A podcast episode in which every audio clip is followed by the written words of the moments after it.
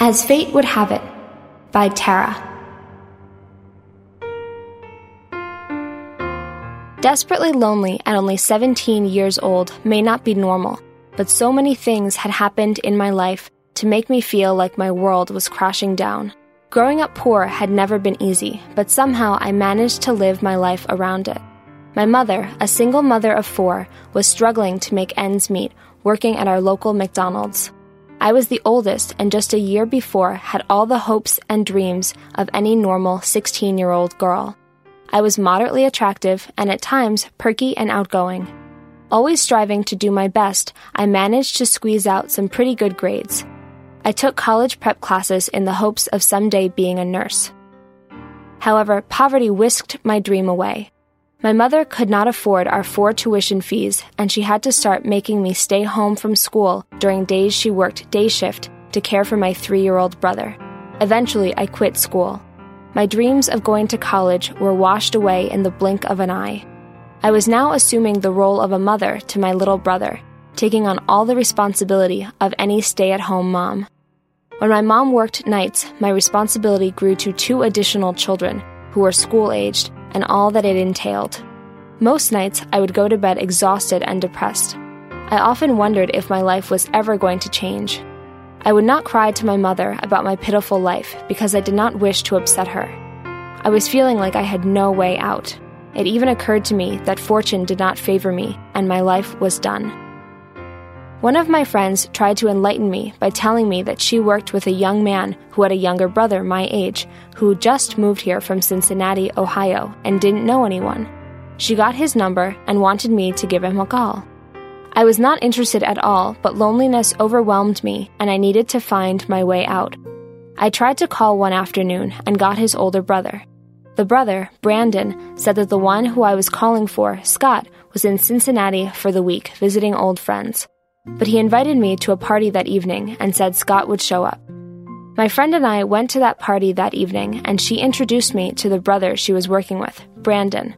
No sooner were we introduced at that very moment, and in walked a boy I had never seen in town before. The moment he walked in, our eyes locked. I honestly could not hear what everyone else was saying. And to my surprise, he was walking right up to me, my friend, and Brandon. All of a sudden, Brandon looked at me and said, By the way, this is my brother, Scott. I was lost in my own thoughts while gazing into his eyes. I fumbled over my words. He repeated, This is my brother, Scott. Scott, this is Tara. We simultaneously said hello and shook hands. But when we shook, we held on for just a moment longer than most. Among the rustle and bustle of the restaurant, I was in my own little world.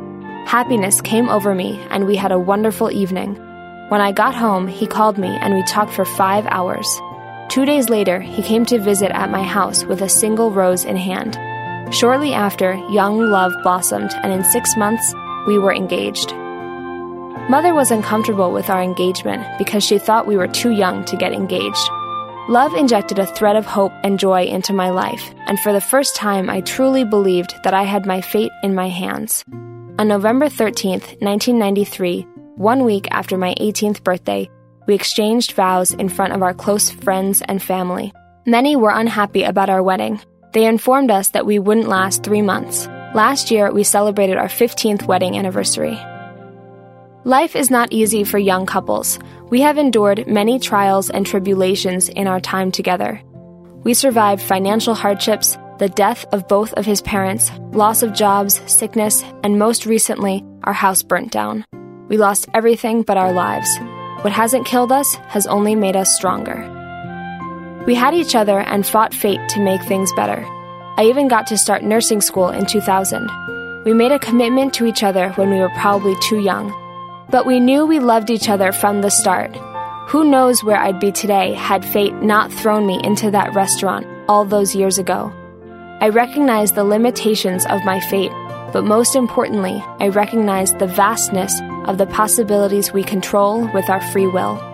While we cannot do absolutely anything, we can do so many things that we can consistently surprise ourselves and make our lives as unique and meaningful as we wish.